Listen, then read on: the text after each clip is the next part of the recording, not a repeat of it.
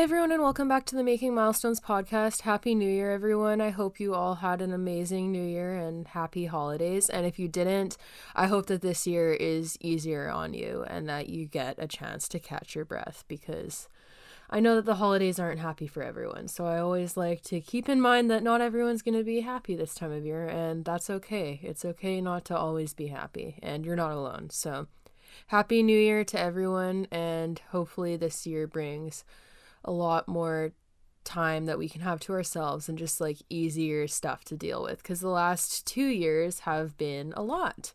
Um, I also don't know if anyone can actually notice this or not. Please let me know in the comments because I just bought this really cute little nifty microphone that I'm going to try to use to record my podcasts on. And I'm very interested to hear if anyone actually notices a difference because if there is no difference or there's a minimal one, then that's very disappointing because I usually record off of my iPhone or off of like a headphone microphone. So if this isn't better, I'm going to be kind of sad. But that aside, um, I'm starting to become a professional podcaster and actually getting the right equipment. Thank you to everyone who has stuck it out thus far with me, just doing the stream of consciousness style podcasts without any really any real rhyme or reason, um, no proper gear and all that stuff. I appreciate it because my podcast is definitely not as fine tuned and um, put together as a lot of people's. So it's not everyone's cup of tea, and I get that. But for me, the stream of consciousness style without like making a script and stuff and just kind of talking how I feel at the time and doing it more of like kind of like a, a live show because I don't really edit these. I just do like one full take. Um, and if I do edit them, it's typically very minimally. So it's kind of like a live show, but it's not actually live. It's like a live show in that I'm not censoring myself by editing at all, but it's not um, because I don't get it up live.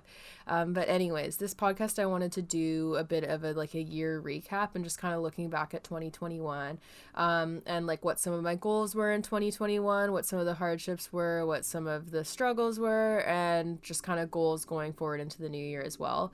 Um, since 2021 was such a hectic year and 2020 was as well i actually kind of want to do a short recap on 2022 uh, like 2020 comma 2 not 2022 um, in this podcast because i think it's really relevant for kind of talking about like some of the stuff that really came to a head in um, 2021 and some of the stuff that came up as problems in 2021 or some of the good things that happened in 2021 so i'll do a briefer recap on 2020 and then we'll go into 2021 and then we'll talk about kind of the goals for the new year and just stuff that's happened and yeah, so 2020 I wanted to bring up because obviously this was like the year the pandemic started and stuff really started to sh- hit the fan. Um, really around like this time two years ago, actually. It's crazy that it's been two years ago. That year was incredibly hectic for me for reasons that are not just related to the pandemic. It was a huge year of massive change and loss and heartbreak and hurt and kind of just a bit of a lonely year dealing with like the pain of all of that and not having the same connection to people, like being able to see friends friends and stuff. A lot of my friends don't live in the area and they've gone away for school or they've moved away. So when we get the pandemic restrictions, it's really limiting because I literally just can't see basically anyone at all. So 2020 was a very lonely year because of that. Um, so at the start of 2020, we kicked it off with like finding out about COVID for the first time. Um, the first case I think was announced on like maybe even t- exactly two years from this date. It was like January 3rd or January 4th. So that started, and initially we weren't really worried about it because there weren't any cases in Canada. And then, of course, it started to grow and grow and grow. But that aside, the hardest part for me in like January of 2020 would have been dealing with like George's sudden onset to his health issues and then the subsequent downfall where he passed away on February 12th in 2020.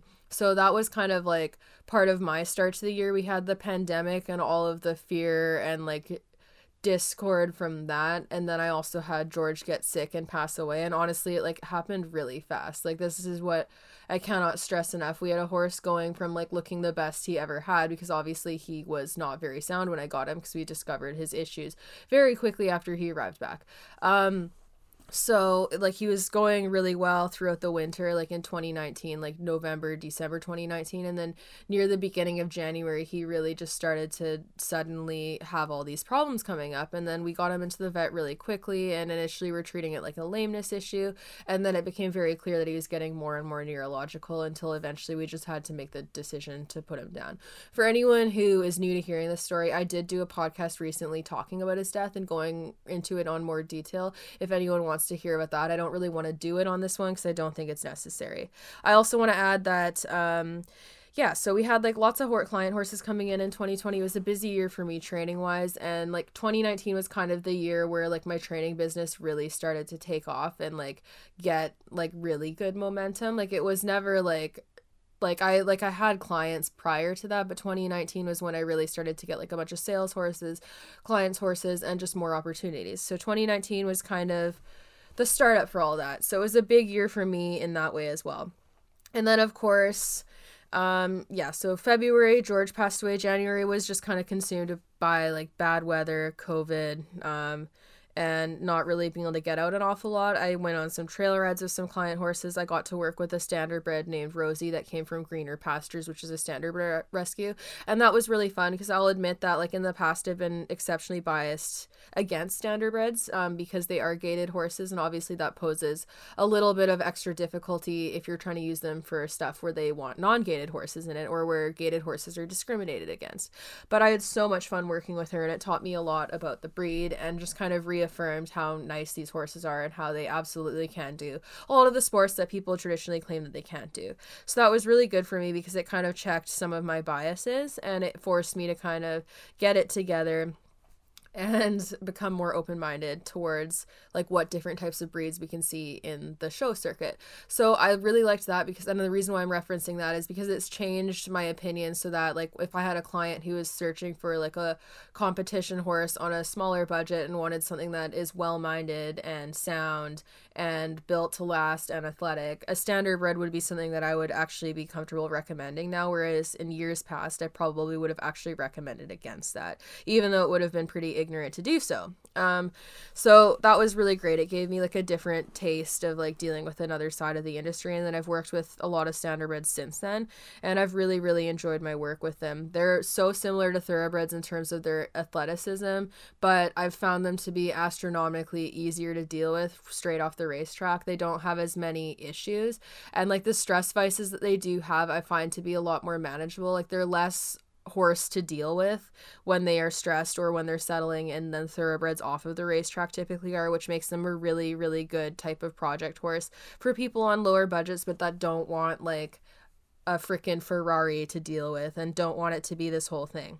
Um so yeah, it was really cool. And then so February and January are kind of slower months for me no matter the year because we only have an outdoor. So unless I'm like hauling out, I don't really ride much in those months.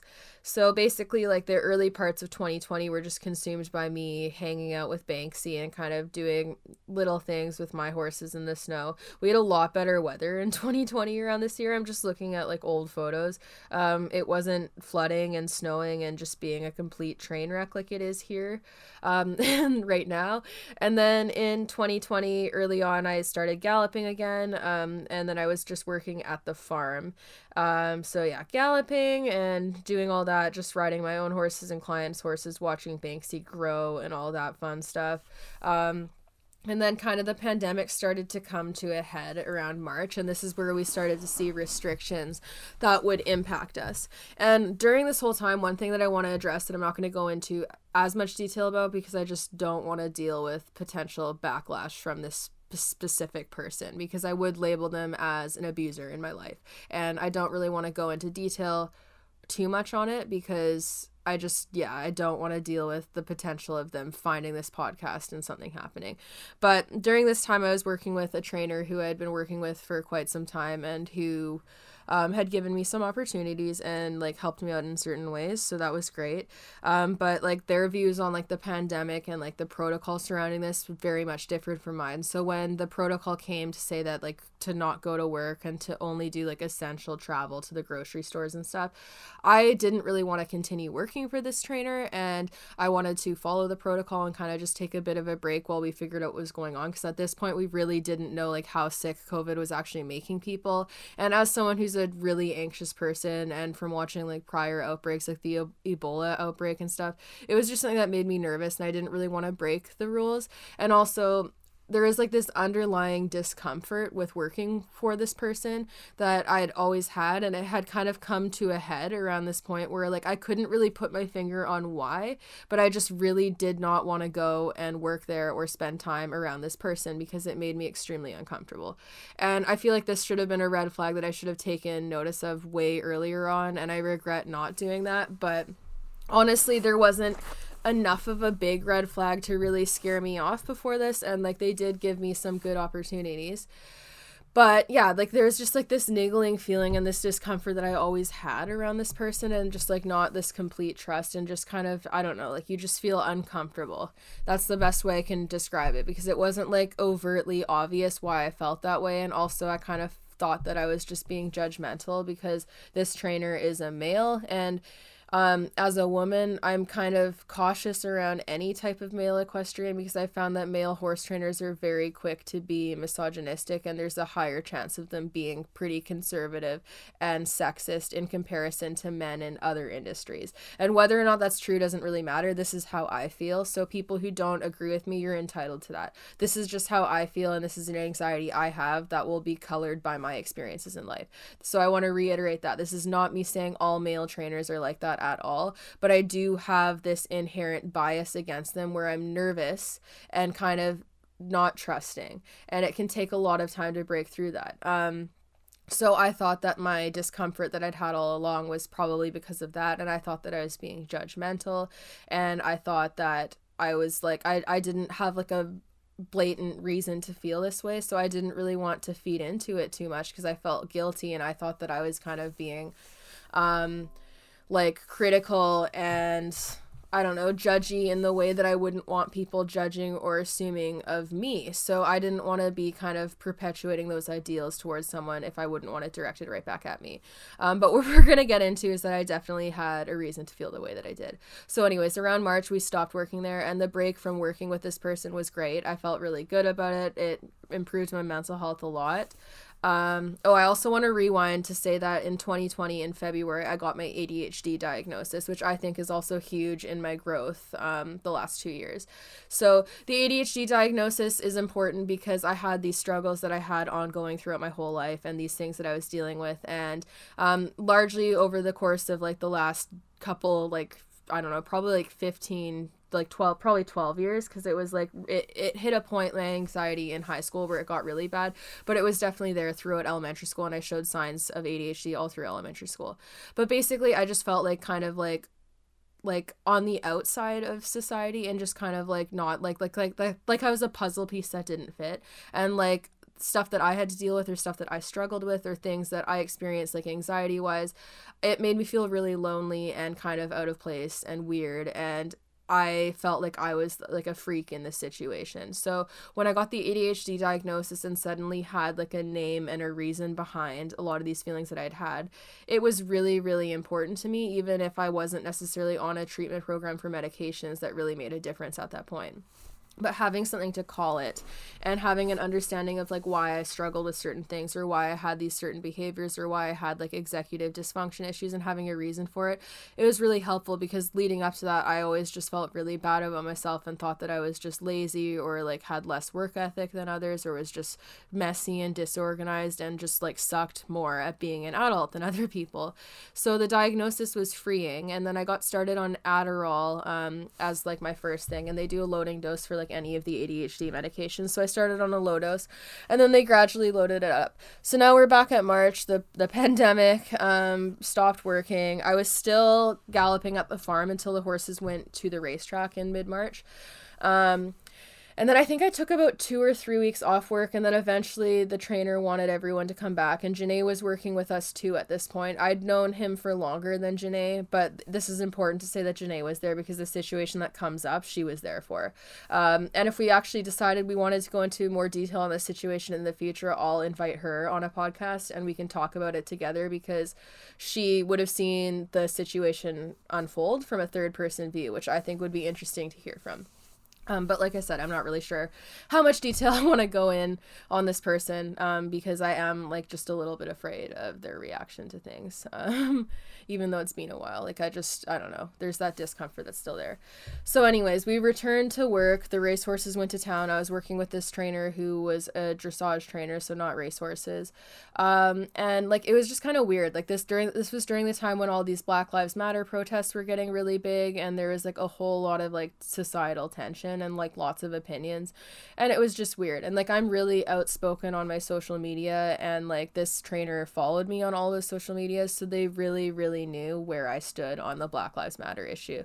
I'm going to put that in full perspective. I had been posting like anyone that follows my Facebook, my Twitter or my Instagram can attest to this. When those protests were going on and when they first started, I was posting like probably 20 plus posts a day between all of my platforms, but even just on Facebook, honestly. Like like it was constant. I was sharing stuff about it. I was sharing like petitions and it was like very very clear what my stance on this was. Like very very abundantly clear.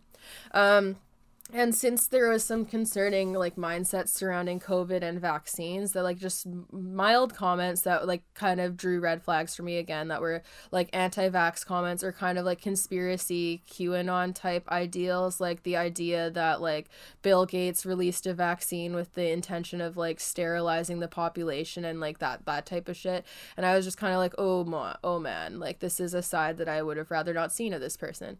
Um so those are red flags. So then when the black lives Lives Matter protests started coming around, I started getting more anxiety going to work at this job because, like, just from prior experiences, I found that a lot of the people who are anti vax often will have views that are not the same as mine when it comes to, like, racial equality and all that jazz. Like they don't really believe that racism exists to the extent that it does.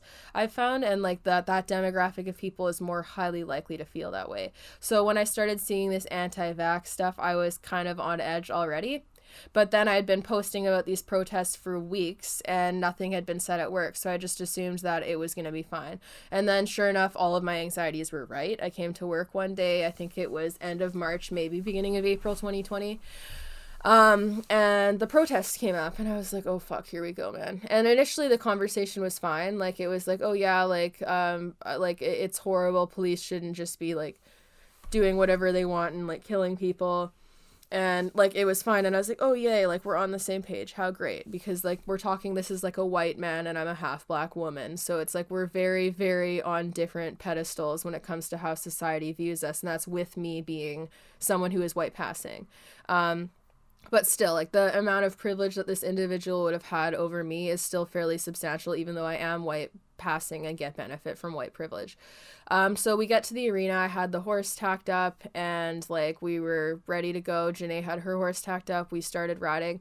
The horse that I was riding was this warm blood mare who is more nervous and she's very, very green for her age. So I was doing like a lot of stuff to just get her relaxed. And and then the freaking conversation came up again. And it got to the point where like now it was becoming racist, where he was saying stuff like um, that there's no disproportionate treatment of black people by police and I disagreed with this and I said that if you look at the statistics it proves that there is and there's like not like there, there's less black people in North America by far than white people, but there's a way higher population of them ending up in prisons.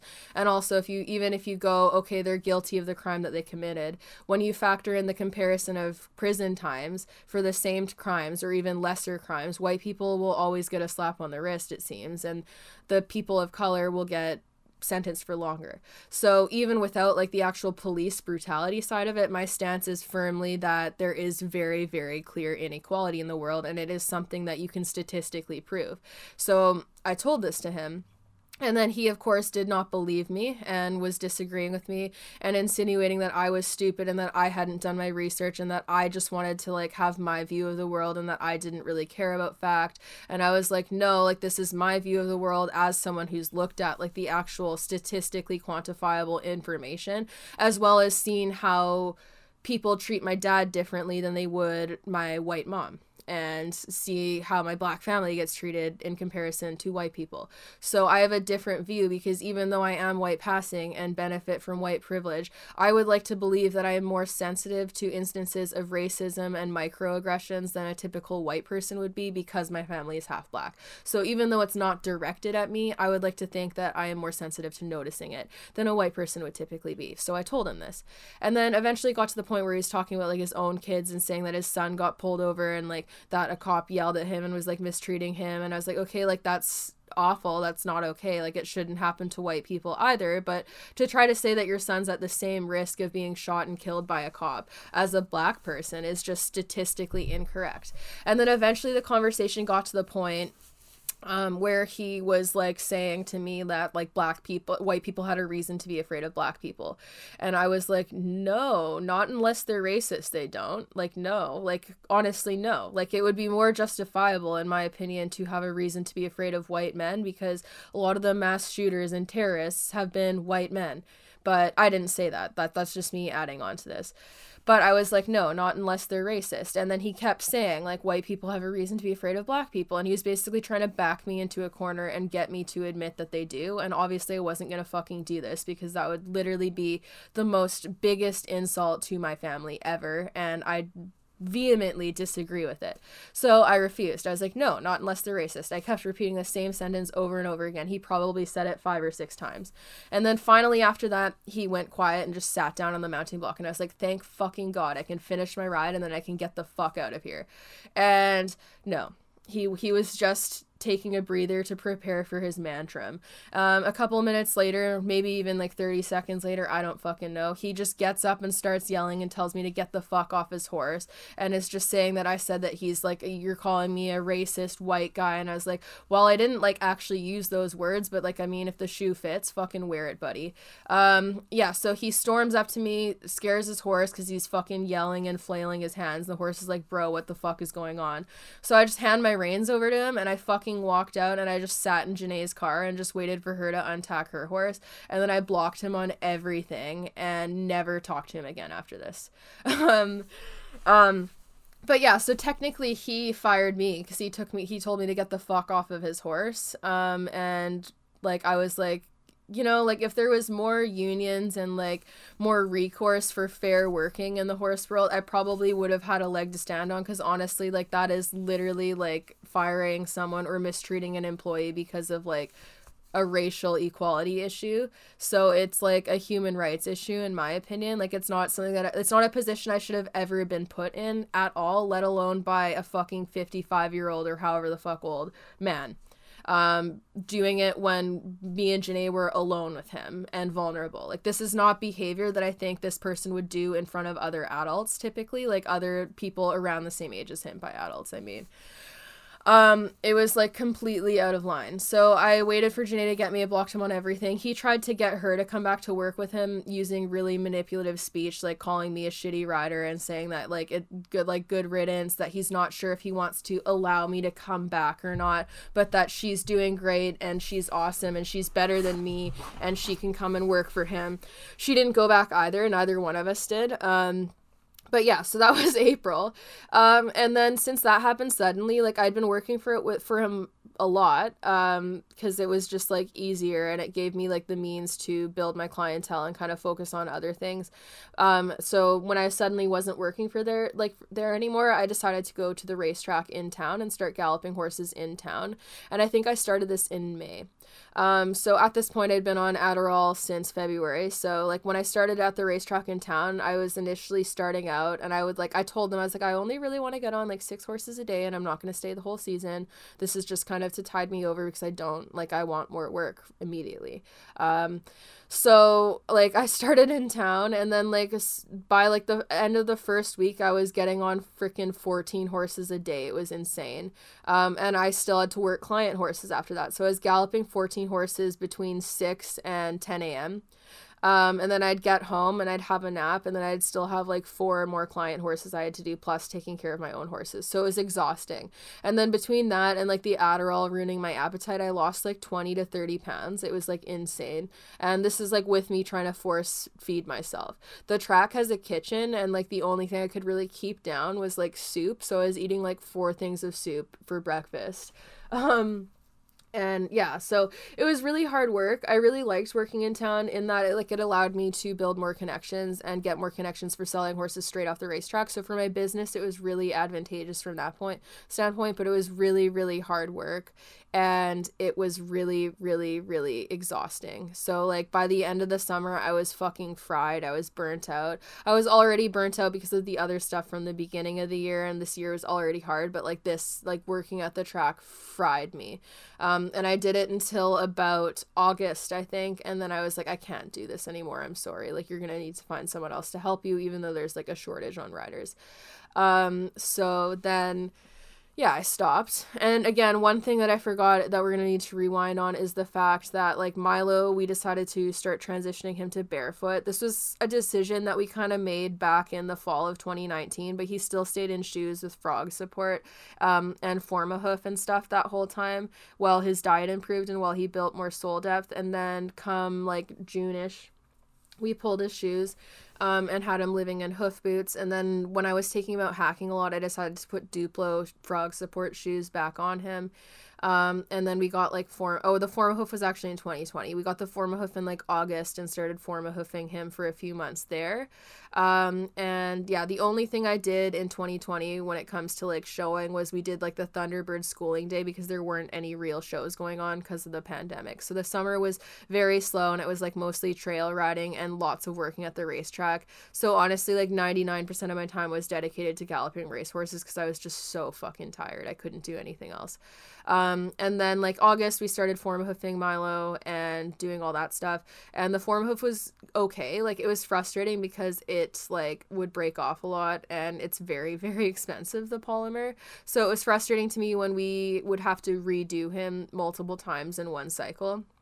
Um, but with that said, like it really did help build sole on him.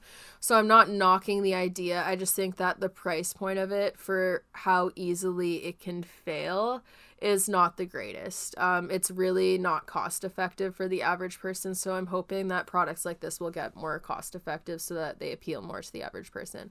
Um, but yeah, so he lived in Formahoof for a lot of the winter. Uh, October 2020 was when we had the trail ride from hell, and honestly, I attribute the reason why I wanted to do 2020 is largely because of this um, actual event, really.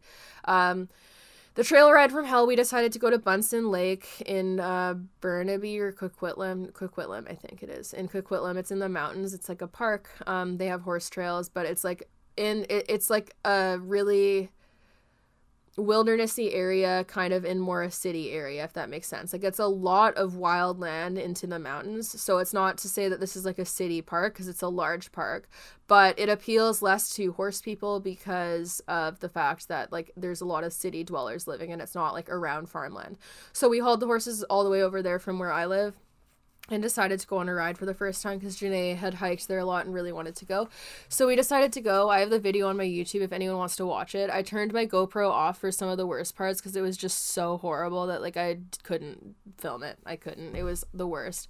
Um but yeah, so basically, like their horse trails are not properly marked. They have them marked as horse trails, but like honestly, they're like endurance hiking trails. And if they are for horses, it's for like really, really experienced endurance horses who are used to rocky mountain paths and narrow passageways on cliff sides, not for like the everyday rider. But by the time we realized this, it was too late to turn back, um, and we just had to fucking keep going. It was horrible. It was the worst thing ever.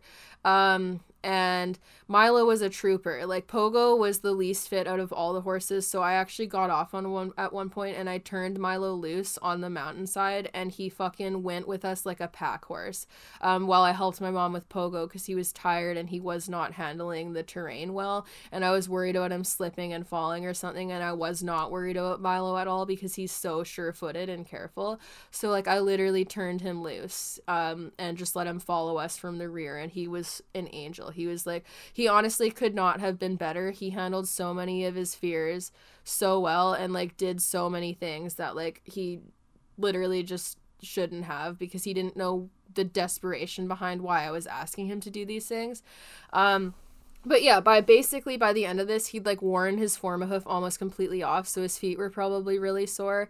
And then like when we finally got down off the mountain and we were finally back on the regular trail to get out, their stupid fucking horse exit. It's like one of those fenced exits that they make kind of like you you go in straight and then you turn left and then you go in straight again and then you turn right and then you go straight and you're out. And basically the purpose of like doing the fences like that is so that you have an open exit that people can get in and out out of, but that it slows horses down if a horse was to bolt and get loose. But the problem was that they made the turns like 90 degree turns and it was really narrow and scary. And for those of you who have been following me for a while, you probably remember the fact that Milo is afraid of narrow doorways. So this was literally his worst fucking nightmare and he had basically no room to turn. It was like a 90 degree turn. And his go to thing for getting through narrow do- doorways is to usually try to do it fast and just get through because he's really claustrophobic and it scares him.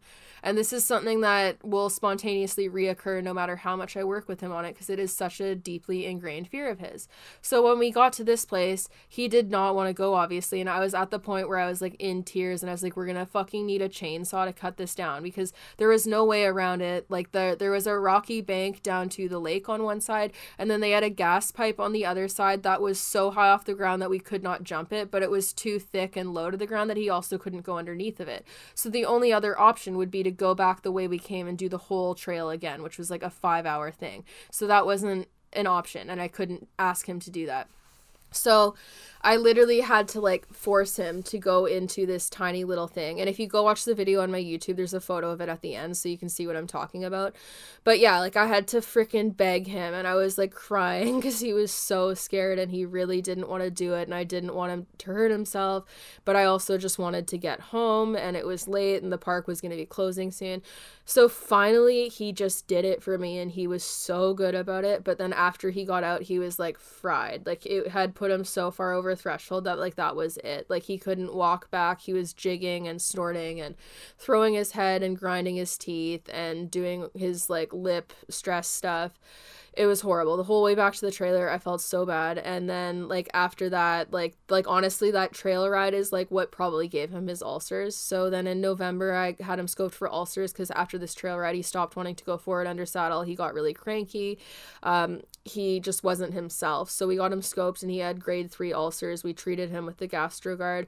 and then we also had him looked at for his feet and whatnot and um, saw that his sole depth had actually doubled which is great but he was having some soreness on his locking stifle following this whole trail ride. So what we did is like kind of a rehab program following the ulcer treatment. Um, which would have been in we're now in January 2021.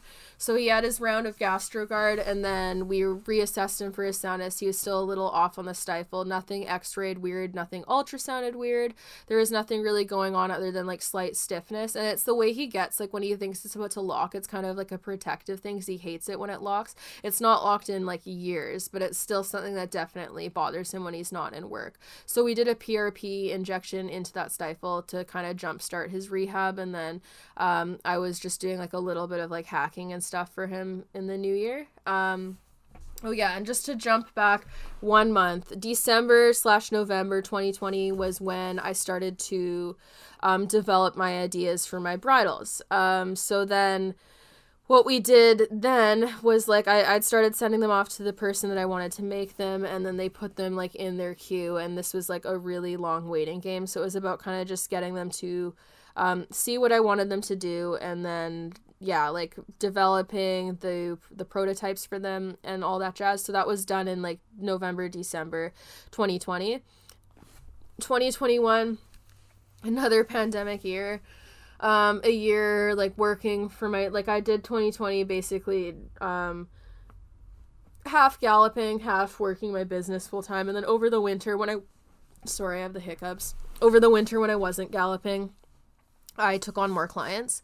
And then, yeah, January 2021 rolled around. We decided to build our horses a new hay shelter. Um, so that was neat. It gave us another place to put a round bale feeder, which allowed me to use multiple feeders. That was excellent. Um, I got a new truck. This is actually end of December 2020, but we'll count it as 2021 because I wasn't ready to share it until 2021 because I got my new truck like I think it was December 30th, 2020. Um, and I felt really guilty about it. Like I got it after my old truck had died. Well, not died, died, but like the gas um tank wasn't like displaying the correct fuel amount anymore and when I went to take it in, they told me it was like a $3,000 fix and I was like I don't really know how much I want to put into a truck that I'm not going to have for that much longer. So then I decided to just sell it while it was still in decent condition. And I ended up getting a truck, a 2018 Ford F 150. It's their max towing package truck, so it can tow a lot more than the regular F 150s. Um, and it has like heated seats, it has like Apple CarPlay and like remote start and stuff. So I was like super overwhelmed when I got it at first. And I was like crying because I felt so guilty because it was like nicer than my mom's car and stuff. And I was just like, I felt like a spoiled brat. I wasn't comfortable with it. I wanted to return it almost. And it was just really hard to kind of get used to. So I didn't announce that until January 2021. Um, still have that truck. Uh, it's a nice truck. I really like it um it's treated me well and it is nice to have like a dependable truck that is like new enough and still on warranty that I don't really have to worry about stuff happening cuz like the kind of I know some people would probably look at it and go like oh like the the gas tank fix isn't a big deal. I would just drive without it. And it's like yeah that's all well and good but for someone with ADHD one it's hard to track that. Two the amount of gas I used would change when I was towing versus not towing or if I was city driving versus highway driving or driving up mountains and so on and so forth. So it made it really hard to judge when it was going to run out of gas. And I had it run out one time when I had the empty trailer, and that was kind of the nail in the coffin where I was like, okay, I can't do this anymore. This is way too stressful. Um, so yeah, I decided to get a new one because of that, um, just for safety reasons and also just like peace of mind uh, for my own stress and stuff. And then kind of like the start of 2021 was like really slow again. It was like more so just like working with client horses. We brought Harlow and Betty home from their winter vacations um, mid January they had lost weight over the winter. The person who had them had quarter horses, so I think she just wasn't as used to feeding as much grain as they probably needed while they were weaning off of their high grain diets. So when they came in, we initially didn't really work with them. We were just giving them time to settle in and pack more weight on. So we didn't actually ride them until about February. Um, and also one more jump back in September 2020, I got the at end of September, I got the two girls, Betty and Harlow. Harlow for me, Betty is a sales project for me and Janae to share, and then I also ended up getting Frost Another off the track thoroughbred off the racetrack, who I was not intending to get, but his owner was honestly just such a dick that I did not want to leave that man in charge of rehoming this horse. Um, I'd tried to get Fr- Frosty earlier, and if I'd gotten him when I first tried back in August, I probably would have never gotten the mares, but the owner refused and was still going to try to race him, even though his feet were sore and they couldn't get a shoe on because he tore off like all of his foot at the track. So the horse sat for a month at the track in a stall doing nothing, poor thing because um, the owner was just being a moron. And then finally, I got the okay to take him and got him for a hundred bucks. I was just paying the like the trainer back some of the money that the guy owed for the horse. And yeah, so Frosty came unexpectedly because of that. Um, he stayed here with me over the winter, and then the two girls went up to Kamloops for the winter. So, anyways, girls came back mid January. We started working with them beginning of February 2021. Um, Harlow was like a nut the first time I tried to swing a leg over her, she like bronked and bolted and scared the bananas out of me because I don't want to break my back. So I went back to groundwork with her and did like a lot of groundwork getting her to calm down she was just such a nut bar.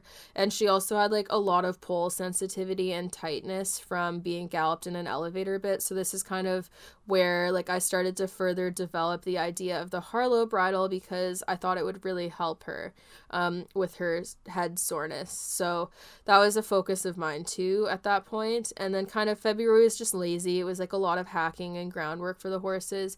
Banksy and like Milo and Pogo and the guys at home mostly just hung out. Like I was kind of riding Milo a little bit intermittently at this point, um, but not hard because we were just working on his sourness. And again, like honestly, the trail ride, like took so much out of his emotional piggy bank that like I like couldn't fucking ask him for any more. And I know like a lot of people would probably just go like, oh, push them through and just work them. But I was like, no, like he's telling me he's uncomfortable and he already like he did the most incredibly amazing feat with that trail ride and keeping it together and not being a problem because we had two way younger horses who needed to be focused on more.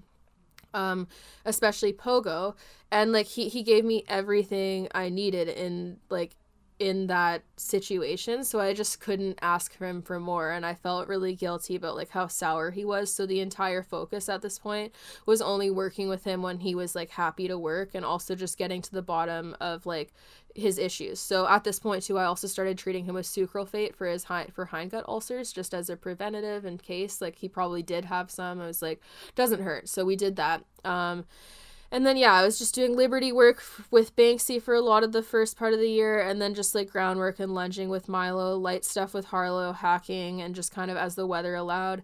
And then we did go for a few trail rides here or there as the weather allowed um, with Milo too. Again, just like short ones, walking. I wanted to keep it positive for him. He likes hacking a lot more than working in the arena, so this was a focus too.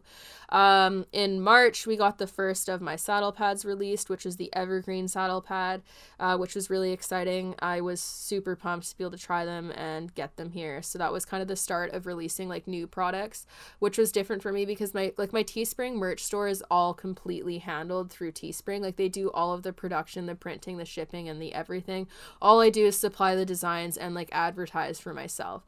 Um, so doing these saddle pads and then starting on the bridle was kind of like a jump into uncharted territory because um, I hadn't like handled that myself. And the problem with when you're handling all the production yourself is that like there's lump sums that you have to put out to buy the products, and then you're just crossing your fingers hoping that they sell so that you're not completely broke. So doing this all on my own dime was kind of scary and hard to do. But I am glad that I decided to finally take the jump to do that because it has led me down the path that I'm going on now. But it was really, really scary. And I want to reiterate that, like, as a small business person, um, just in hopes that this will give people a little bit more compassion if you're ever like get something from a small business that's late or if something happens. It is so much work, man. And like putting out thousands of dollars to order like the minimum order quantities for products that you believe in, but not knowing if other people also believe in them, it's really, really scary. Um, and this is why like small business owners appreciate so much all of their customers. Like every little purchase is noticed and really appreciated and it matters because it goes directly into helping like specific families um, whereas corporations you don't have that same thing where they're going to really care and notice every sale in the same way. Um, but yeah, so that was really scary. I started doing more target training and like liberty work with Banksy, which was really fun. So that kind of led me down the path of doing more positive reinforcement than I had even done in years past. And it also like showed me how um how great target training is for teaching a number of behaviors, which I wanted to note because I had acted like a bit of a dick in the past and called it like stupid and like just gamesy training for like liberty people, but like implied or actually outright said that it had no other purpose, um, but I was wrong. So ignore me and what I said then because it was a lie and I was being stupid. Um, and I was just speaking from a place of ignorance. So yeah, throughout March, I kept having like more saddle pads come in. We were experimenting with new colors and just kind of seeing what was selling and stuff. So that was really cool, and it was cool to like get people to start seeing my saddle pads and stuff. Um, and then yeah just a little bit of work with milo on and off throughout march april. Banksy just doing liberty stuff with him again. Harlow was putting weight on and developing really nicely and finally starting to quiet down for her hacks and going on nice walking hacks. Uh, it had been really difficult getting them to the point where they had enough confidence to go hacking around alone and to like separate from each other and not explode. So that was a really huge milestone for us. Uh, we took Harlow and Betty to the beach in April, which was really fun. It allowed for some beach shoots. It was a lot of fun galloping them with Phoebe running alongside of us. Um, I focused on clients a lot through April, May. I had the cutest little pony Bon Bon in for training that I started, and he was lovely. I also started Harlow over her first couple fences early April as she started to quiet down, which was really exciting because we were hacking them to a nicer barn with like an indoor and a large outdoor and a jump course to ride them because the place that I board her at doesn't have a good working arena. Um, and initially, when she would hack out that way and like would get there, she'd see all the other horses there and she'd like be so nervous that I'd have to get off and hand walk her for like 15 minutes until she would eventually start hand grazing. And then we'd hand graze for like an additional 15 minutes before I could get on her. Um, so when she was finally getting to the point where she could actually hack there and just be like okay with it, it was a huge milestone for the both of us. And that was really great. So that was kind of at the point where we started introducing her to poles and then eventually jumps. Um, and then I also hacked her to Thunderbird for the first time, or like not hacked her there. I trailered her to Thunderbird for the first time um, to do a jump school. It was a very stressful day for her. That was hard for her. And it kind of reiterated the fact that a lot of her anxiety is directly correlated to her being around lots of other horses, which to me is her being worried about it being like the racetrack. Um, so then like that that kind of showed me what I had my work cut out to do. Like I had to get her off property more and make it a more pleasant, less stressful experience. Um, April, my mom had her birthday. We took Milo and Pogo for a hack. I hacked Milo bridleless. He was really great. Um, at this point he was in hoof boots. We had taken off his Formahoof and he was just hacking in or sorry no he was still in the Formahoof but i had hoof boots on his hinds. Um and yeah that this was shortly before we decided to just stop using the Formahoof because it was just coming off way too much um, and then April, my bridle prototypes arrived. We started testing them. I got to finally see them in person and touch the leather. I loved the leather. I was really, really happy with the work that this bridle maker did. And I was also lucky because my friend Callie had already used this provider in the past. So I had already used some of some other bridles that he'd made and gotten to see the quality. So I was just really, really excited to see um, them in person. And that was kind of like the first time where it actually started to feel real that I was actually developing these bridles um, end of Aprilish, like mid to end of Aprilish, I got access to that grass field that I was renting. Um, and this is kind of where I made the decision to send Milo over there as a babysitter. One, because he deserved a break. Two, because the ground would be a lot softer on his feet, and I could pull his shoes and kind of let him adapt to being barefoot without there being as many rocks and crusher as like our hard um, dry lot paddock. And this field was really great because it also allowed Banksy to have like the entire year out on a big acreage grazing and just getting to be a horse, which he loved. So I kind of would like leave them on the field for a few weeks at a time and then bring them off of it, especially this early in the year. I didn't really start leaving them there for extended periods of time until more like June. Um, working with a lot of client horses throughout May, June, and then yeah, taking Banksy there and kind of like I got too busy at this point. I had way too many clients on the go. I was really stressed dealing with all the bridle stuff and the production stuff with like the saddle pads, getting all the revenue together to pay for the minimum order qu- quantity out of pocket and all that jazz. Um, it was really stressful. So I made the decision to like just turn Banksy out and not worry about him because um, he didn't really need to be doing a lot of stuff. So it became Laura's like, okay, you're going out on pasture and then we're going to come hang out with you and obviously check on you daily, but you're not a priority when it comes to training. Um, in May, we got Silkie chickens, which are really cute. I haven't shared a lot about my chickens on my social medias yet. I will try to do more soon. Um, and yeah and then people can kind of get to know them as well. But that was exciting. We started getting like our own eggs and stuff. Um yeah and then like may june and stuff was just all about focusing on clients. Um, I put my trailer up for sale in May. Like I pressure washed it, got some photos of it, and I was prepping it for sale because the trailer that I had at this point, um, it was like really short for my horses, and I kept getting bigger horses, and like seeing Pogo growing, I was like shit i need a new trailer like they're not gonna fit in this it's like it was like um the Trails West Adventure uh, trailer, which is like a lower end Trails West that is smaller and like economy. So it's way cheaper than a lot of their trailers, but it has less space. So like my horses just weren't fitting in it anymore. And I was like, okay, like I need to get a warm blood size trailer. Otherwise, this like is not safe. Um, so like I pressure washed it, which was like a living nightmare. I hated that. It took so freaking long, man. I pressure washed it and like got it all clean and like ready to list it. And I was really lucked out in finding um, this lady that had like this warm blood, like literally my dream trailer. Uh, she listed it for sale like in the comments section of someone else's post, but no one had bought it. So I messaged her and asked about it and said that I still needed to sell my trailer, um, but that I was super interested and would like put a deposit on it if she wanted to. And luckily, she let me do that and she held it for me until my trailer sold, which was really, really nice of her. Um, so then I ended up getting like my dream trailer, which is a Trails West Classic 2, warm blood sized. And hers is extra special because she'd paid extra money to get an escape door put in at the third, the first stall, like the, the very first stall at the far end of the trailer, which makes it way safer. And it's also just cool because it's not something that you find on the base models. And I got what I think is a good deal on it um, for what it was. And then we got, I got another project horse in May. We got Sangria, this little pony that we got. Um, and she hung out for a lot of the summer because, like, when we got slammed with all these heat waves, which were in June, we weren't really expecting losing that much time to such heat. Um, so she kind of got a later start in the year, and she got a lot of field time over with the girls at the other field that's down the street from my house that my friend's dad owns, um, that I also lease. And then I also got offered a free thoroughbred mare from this place where this guy had 17 thoroughbreds, I think it was, and he unfortunately passed away. And then they had all these thoroughbreds who he'd had just as pets and were largely unhandled. Um, like most of them weren't even halter broke and they'd not gotten regular handling. So I ended up getting one from them. I named her Lila and she was 11 years old. Um, really nice thoroughbred mare super lovely super quiet. She's like honestly the easiest horse i think i've ever broke. She's like basically started herself under saddle. So she was lovely. I wasn't really expecting to get more product pro, uh, blah, i don't know what i'm saying. I wasn't more i wasn't expecting to get more projects but i kind of just took her on because i wanted to help them out.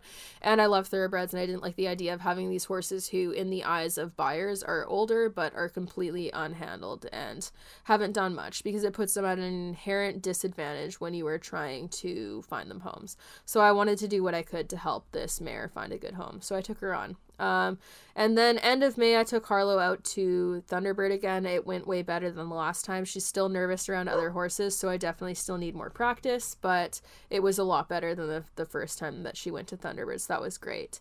Um, yeah, again, Milo, Banksy, and Pogo basically lived out on pasture the whole time over the summer. Early June was when I officially had my big trailer arrive, which was really exciting and I was so pumped. I could not even believe it. It still doesn't feel real looking out there and seeing it. It doesn't feel like it's actually mine, but I mean, um like it is. So that's cool. Um yeah, so early June was great and then we listed Betty for sale in June as well. Unfortunately, for her first vet check, she had something come up in the vet check that made her a more difficult sell to people who want really good x rays and also made her more suitable as like a trail horse or lower level jumper. So we took her off the market as like a, a, a mid level jumper and kind of looked for a trail home for her. And then we eventually found someone who wanted a trail horse and was going to have her living outside 24 7, which she really needed because she is a chronic weaver and she cannot tolerate being stalled. Um, the racetrack was so stressful for her her and we just thought that she'd earned the right to live like a normal horse. Um, so yeah, she went to the, that home at the end of June, which took a lot of stress off my shoulders because between that and working on the bridle release and having all these project horses that I suddenly had, um, it was really really stressful. So I was just kind of in a position where it was really hard to relax. Um, and then in June also I ended like a long-term relationship that I was in um with my boyfriend at the time of like almost 5 years. Um and that was really hard. Like it was just a big change. It wasn't that it wasn't like the right decision but it's like a really big change. And after that long you like become part of their family they become part of yours and they're just like a staple in your life that you get used to. So that was really sad and it was hard for me um to kind of get used to because i wasn't the one who made the decision even though i had like a lot of the same misgivings and things that came up as issues that made it clear that we weren't overly compatible long term for like as in getting married and like living together and having a life together. So it was hard because it kind of caught me by surprise that he made the decision when he did but i'm super glad that he did because it was for the best. Um that was really hard for me though and it was kind of like a bit of a wake up call where it's like okay like now i have to get like my life back on track and like where i want it to be. Because while i like really care about him as a person and like we're still friends and stuff it was just a situation where we weren't compatible compatible like as a couple. Like we were platonically compatible but not romantically.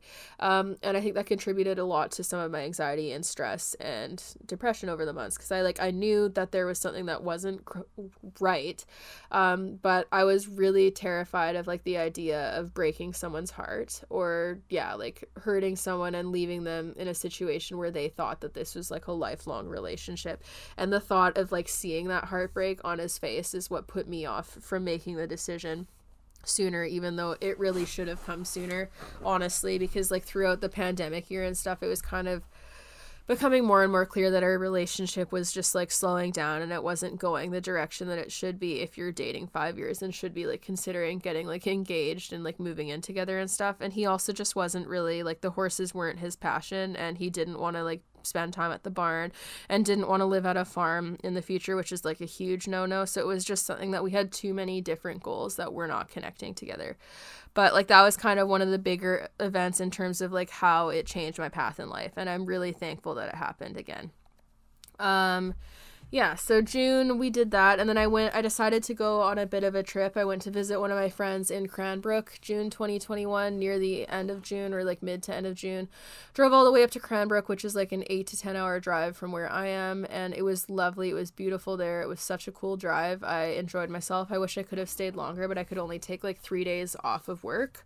Um so that was hard, but it was really nice and it was like the first vacation I'd had in like a year and I really needed it at that point because it had just been so much change and so much stuff happening for like the last over a year that I just felt like completely overwhelmed.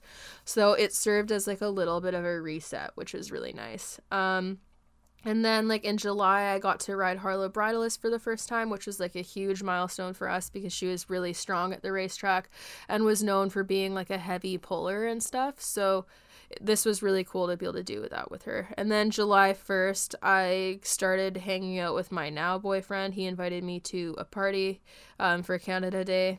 Um, and yeah, so I went to go to his pool party, and it was kind of just like a really instant connection. Like, I don't, like, I want to use the love, the term love at first sight lightly because in his case like we'd met each other before um, and we were acquaintances before but we hadn't really gotten to know each other. And when i'd met him before i'd been in relationships there wasn't even the chance to consider it. But there was definite attraction even in those um, cases. But like we really really hit it off like right away. Like it was just like instant connection and it was really cool. So like um that like I, I know how it sounds getting like seeing someone so short after a long term relationship. I think it was just the fact that the relationship was actually ready to end for longer than um what like for a longer time um than what you'd think.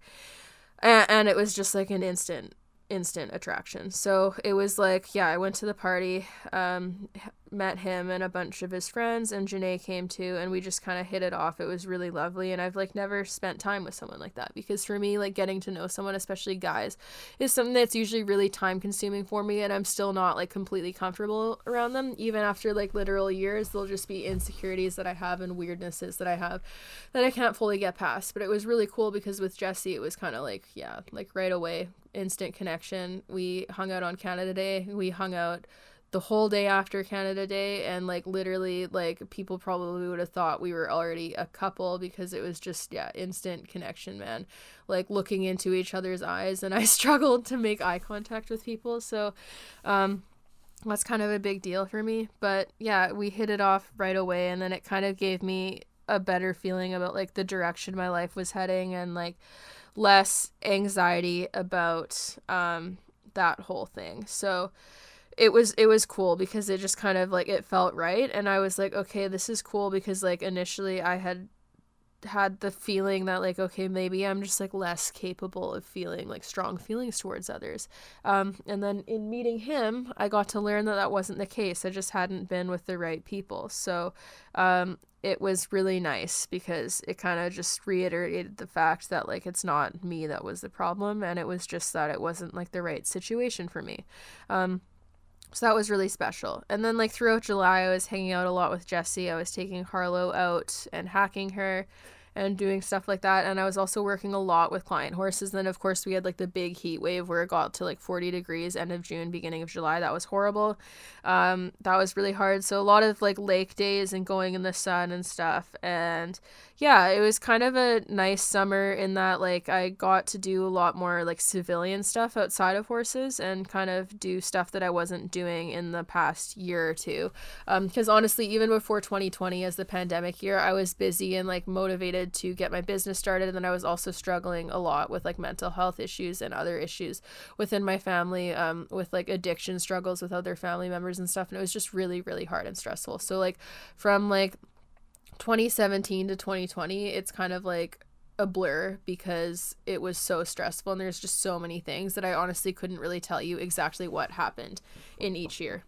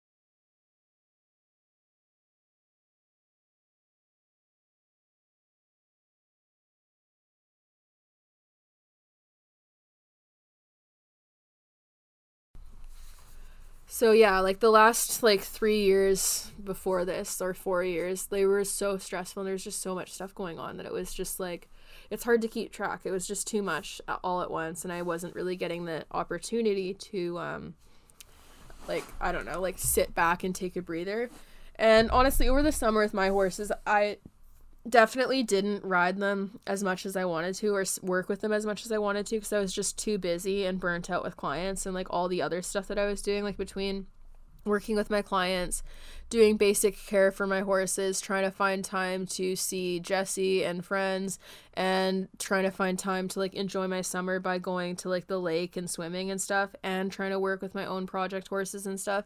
It was just like way too much and I kind my horses kind of took a back seat. Um, in August and, uh, and in July we started getting like sangria or project pony started under saddle because the weather kind of let up mid July. It was still really hot, um, and then throughout August we're able to get more work done with her. Um, yeah, and I'm still doing mostly client horses all summer. And Phoebe is apparently talking in this. I don't know if my microphone caught that. Um, but yeah. Oh, I also want to jump back to say that we did the pre-orders for the Milo and Harlow bridles without sheepskin in June. Um, and that was really great. It like we sold so many more than I would have possibly expected. It was insanity, um, and I really appreciate the people who helped out with that because the pre-orders really helped me get the minimum order quantities in without completely like sewering myself in terms of like taking out way too much of my own money and having to do it that way. So I'm really glad that people were like believed in my product enough and believed in me enough to help out in that way with the um with the the pre-orders. Um and that was really great. And unfortunately like initially we thought the pre-orders would be back way earlier than that they were but everything kept getting postponed because of the pandemic and shipment delays. And there's that whole like suez canal thing that happened. And it was just a shit show. Um in August, I got Jesse to get on a horse for the first time, which was really cool. He even rode around on Harlow on his own. And for those of you who don't know, he was like terrified of horses before we started dating. So that was like a pretty big deal. And it was really exciting. Um, so that was fun like and having someone show like that level of interest in my passion was also something that was really good for me i think because um, it kind of just showed that he's like yeah taking the initiative to see if it's something that he likes and honestly like no pressure if he didn't want to ride but he does actually like the horses now. So if he wants to learn how to be a better rider then it'll be even more fun is what i've told him because then we can go out and do more trail rides and stuff. Um, and kind of do stuff like that together. So that was really fun and it gave me something to look forward to for um, the future. I didn't really have as much time to teach him how to ride as I would have liked to over the summer, but I mean, um, you do what you can. Uh, it was a busy year. So, yeah, I had a lot of sales horses come through. I listed a lot of horses for sale for clients. We sold all of our project horses. Um, and then like by the end of the summer i was like yeah i'd sold all my project horses and it was starting to calm down and i was planning on taking on a little bit less clients because again this year i found that like by the end of the summer i was pretty burnt out and it was difficult. Um so i was like ready for a break. And then i got um I, milo's feet were doing really well come august like he'd built a lot of sole up. They looked way better. We got him some new flex boots to try for a hoof boot and i also have the scoot boots. I booked banksy for his gelding service the beginning of september and then we also opened the harlow bridle sales like i think mid to end of august um, for the sheepskin lux bridles and i was really happy again for the people who believed in me enough to do the pre-order. That m- means a lot and i really appreciate it. Um, yeah, so then throughout September it was like really dry. We were experiencing drought. The ground was dry. There was like less hay and stuff. So I was just wanting to sell my project horses. I sold um, Lila in September. And then, yeah, Banksy got booked for his gelding service and he went in near the end of September. I'm so glad I got him in when I did because then we had, of course, all the flooding and horrible stuff happen um, in November of this year. So I got him in September. It went really well. He came back. He healed and it was awesome. He stayed overnight there because he was more mature, and I just wanted to have him be there just in case. Because if he did bleed a lot, then he's already like immediately where he needs to be to see a vet.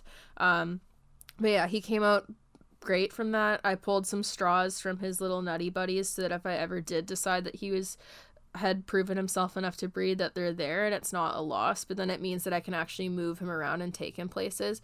If I had my own place, I would have just left him intact longer because I don't think it would have been bad for him to stay intact into his three year old year, but it's way too hard when you're juggling other people's properties and stuff. So, yeah, no fun. Um, yeah, September was just kind of client horses, business stuff. October, same thing. I got some more client horses in. I taught Jesse a riding lesson on, on one of my friend's horses, which is awesome. And hopefully, we'll do more of that stuff soon as my time allows.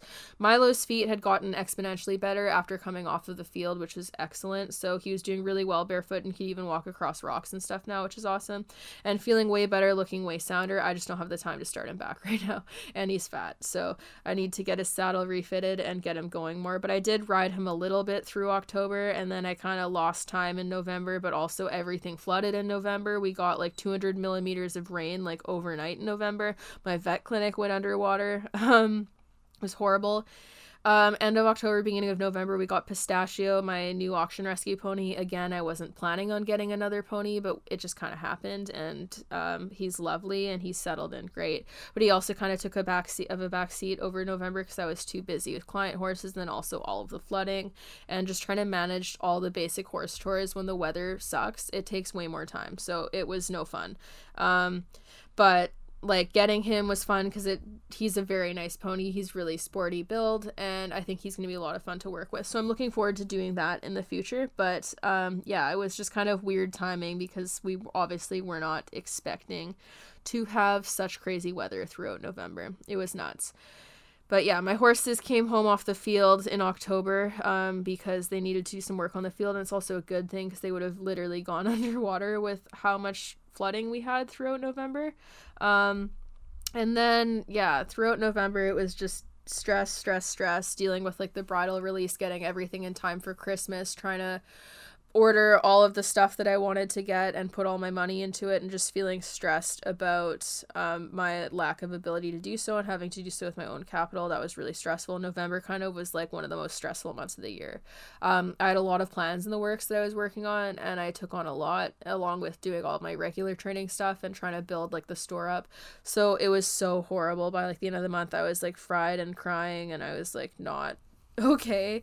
I just needed a break. So I'm glad that things have started to quiet down a little bit. But yeah, November was difficult. Um, it was very hard getting all that product organized in for in time for christmas and then dealing with customers and other stuff where people don't realize like how delays in shipping happen and might not necessarily be the most um, understanding about it. That was really hard, and I have a hard time dealing with that stuff. So yeah, like November is kind of the month where I had to learn how to like reach out to other people and be like, I really need help, please. I can't do all this by myself. It's too much. Um, but I'm glad I did. And then November, I've been doing a ton of stuff, working on like doing apparel and stuff for my business. So that was really busy. Doing all the stuff where you're communicating with people where there's like a language barrier and also where um, like I can't draw, so like I have to try to make like almost image boards of what I want um, because I don't I don't have the ability to really construct it myself and do that. So that was good. And I'll I'll be sharing more about that later. I can't really go into detail with it yet cuz I want there to be a bit of a surprise, but I've been doing a ton of stuff with that. The stuff with the bridles, dealing with all that stuff and there's like some speed bumps in the road with that because like building a new business is difficult. Shit happens.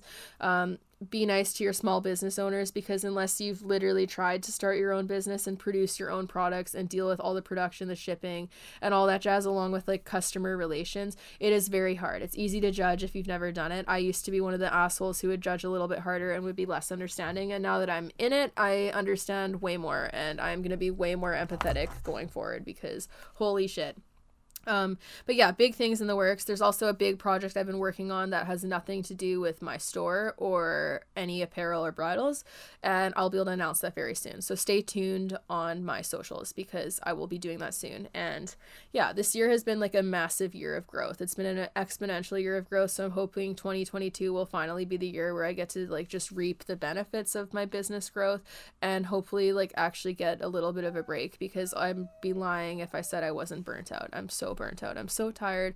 I need a break. I want to go on like a vacation and just like take some time where I'm like literally not working because I at this point I don't know what to do with myself when I'm not working and I barely ever take a real full day off. Like the last time I took any time off was only because I was sick. Um, it's really hard to like actually take off enough time to really like rest and get some R and R to deal with the burnout. So I'm hoping that 2022 will be that year for me. Um, but thank you to everyone who's supported me through listening to my podcasts, ordering from my store, shopping my merch, shopping the bridles, even just sharing posts, commenting on my posts, liking my posts, and just being there to support my stuff. It's been so much help, and I could not have done any of this stuff without all of you guys. So I really, really appreciate that. And I am so thankful for the part that like all of my followers and whatnot have played in my personal growth. And I thank you again. And I'm really excited to share the new news that I will have in the coming weeks um, with all of you. So stay tuned on my channels. Don't forget to check out my bridles. The sheepskin luxe bridles are now back in stock in the bitless and bitted bridles. We will be doing another restock of the brown Milo bridles closer to the end of the month, beginning of February, pending no shipping delays. I'll keep stay tuned. I'm also having an ambassador search for my company. You can look at that on my Instagram, shop milestone equestrian.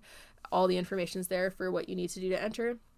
And yeah, so that's exciting, and that'll kind of be the next project going forward into the new year is just selecting ambassadors and just trying to get like my brand repped and kind of move from there. But I so appreciate everyone's help in my personal growth, and I'm gonna be trying to do more vlogs and videos with my horses and actually get to work with and enjoy my horses more instead of prioritizing clients, because um, I do need less of a workload. It's been really hard wearing both hats, like the trainer hat and trying to train client horses, but also the business person hat where you're doing all this other stuff behind the scenes that doesn't really look like anything. Um, and I don't really count it as work because it's not something that has like a consistent enough income yet until I get like all of my products in and have the the stock and then continued clientele and sales. It's kind of one of those things where it's still a risk factor. Um, so that's hard. Um, and yeah so it, it, it it's i don't i haven't been counting that as my job yet because my main income very much is still from the training but it's just kind of there my dog is trapped in my room and really wants out but i'm stubbornly not letting her right now so i'm gonna finish this up soon so i can open it but yeah um that's kind of it. I'm excited to keep you all posted and what's going on. Check out my YouTube channel for my update on Pistachio, the auction rescue pony, and just subscribe there to stay tuned for stuff. I'm also on TikTok, Instagram, um, and Twitter at SDEQUUS. And I also wanted to thank you all for watching the podcast. I recently hit 20,000 downloads for my podcast, and that's just since I switched to Podbean back in June. So that is insane. Thank you so much. I'm so surprised that this podcast has been getting that much attention because, like I said, it's a stream of consciousness podcast that isn't as well prepared um, and like articulate and smart as a lot of people's who put way more time into theirs. Mine's kind of just spur of the moment, like ADHD or podcast where I'm just going rambly ramble. Um, so I appreciate the fact that people actually like it, and I thank you so much. Um, for those of you who are interested, I do have a Patreon channel that you can subscribe to for um, behind the scenes stuff as I work on my product products, and then I also do Patreon questions and stuff where people can ask questions, and um, I'll answer them on future podcasts and stuff. I'm doing one with my boyfriend soon, so most of the podcast questions I've gotten from patrons are for that podcast, and I will be answering those soon as well. Um, uh, in my next podcast. But I'm going to answer a couple right now. So I have a Patreon question from Mar that says Would you be willing to answer some questions about low self confidence's impact on training and how to combat that? It's intimidating going into the R plus world and everyone seems to have their shit together while you still struggle with timing, multitasking, and reading your horse on top of reinforcing, etc. First and foremost, I want to reiterate the fact that even though people seem like they have it together, most people don't. They don't have it together as much as you think. And even the professionals in the positive reinforcement world that you look at as big role models who do a lot of excellent work, they don't always have perfect training sessions either. So don't feel like you're the only one having these problems. Everyone does. And even really experienced people will have moments where they might be reinforcing an incorrect behavior and realize it later and have to fix it. That's all part of the game, is kind of learning about different behaviors and why they arise, looking into that, and using it as investigation and communication. So so, in terms of impact on training, I would actually say low self confidence has less of an impact than inflated self confidence. Overconfident people who think they know more than they do are the ones that are more likely to do damage to their horses because they will rush, they'll take risks, and they'll do things that are not careful. Low self confidence people tend to second guess themselves a lot more and they will err on the side of the comfort of their horse. So I would actually say that your empathy and your concern for doing things right is a strength. And it'll just be more about getting comfortable with any mistakes you do make and just welcoming the fact that you could make a mistake and that that's okay because you're trying your best. So I would just say keep doing your best and treat your your your lack of faith in yourself as just your desire to do things perfectly. It's not a bad thing. It doesn't say anything negative about you. In fact, it actually says a lot of positive things about you because it shows that you care enough to always want to be better and that you're second guessing yourself, which is a good thing because that's how you continue growing, is not by just assuming that you're always right. So, in terms of building your confidence, I would start off with easy behaviors that are easier to time correctly. So I would pick a couple of ones that you can do in short sessions and time correctly, and keep the sessions short if it's easier for you to get your timing bang on in a short session.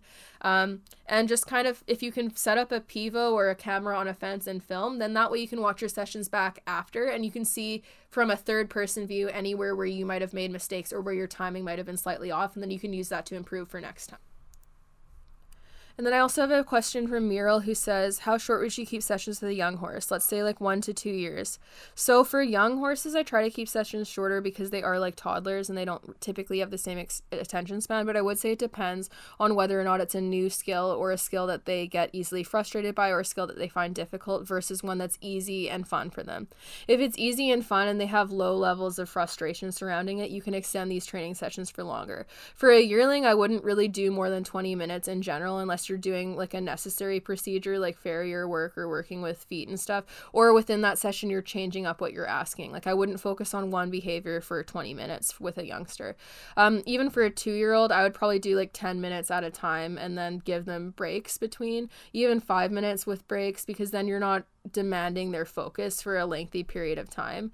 And if it's a highly physical thing, then I would say that's where you want your sessions to be extra short. Like if you're doing heavy circling and you're lunging them, keep it under five minutes. I personally don't lunge yearlings and wouldn't recommend it. Um, for a two year old, I wouldn't lunge them for more than like 10 minutes and I'd keep them on a really big circle and just do walking and trotting stuff. But I would say it depends on how much difficulty they're having with it. And you're also always better off finishing after a short session on a really good note than you are pushing it way too long and potentially finishing on a bad note. So, timing really depends on what the horse's feedback to you is, but keep in mind the fact that young horses are like toddlers. So, they do need shorter sessions and they will have lapses in focus that are different from an older horse. And as they get older and more mature, they'll be able to focus for longer. And as they get better at skills, they'll be able to focus for longer. So, you kind of want to focus on it like slow slowly building them up rather than pushing too hard and potentially risking having them not retain the information as well. So those are the Patreon questions for today. I'm going to answer the rest of them in the podcast that I'll record with my boyfriend Jesse coming up. Um, so anyone who's interested in asking a question, you can join my Patreon channel, patreon.com slash SDEQU. And um, there's a tier that starts at just $1. So you can check that out. Thank you again, everyone, for listening. I so appreciate everyone um, that supports my podcast and all of my other endeavors. And I'll keep you posted on what's going on. Um, also, for those of you who are interested, my birthday is on Saturday, this Saturday, January 8th. I am having a sale on the Amour Equestrian website on my milestone goods for 26% off. This does not include bridles currently, um, but the saddle pads are on sale as of now. Thank you again and have a great day.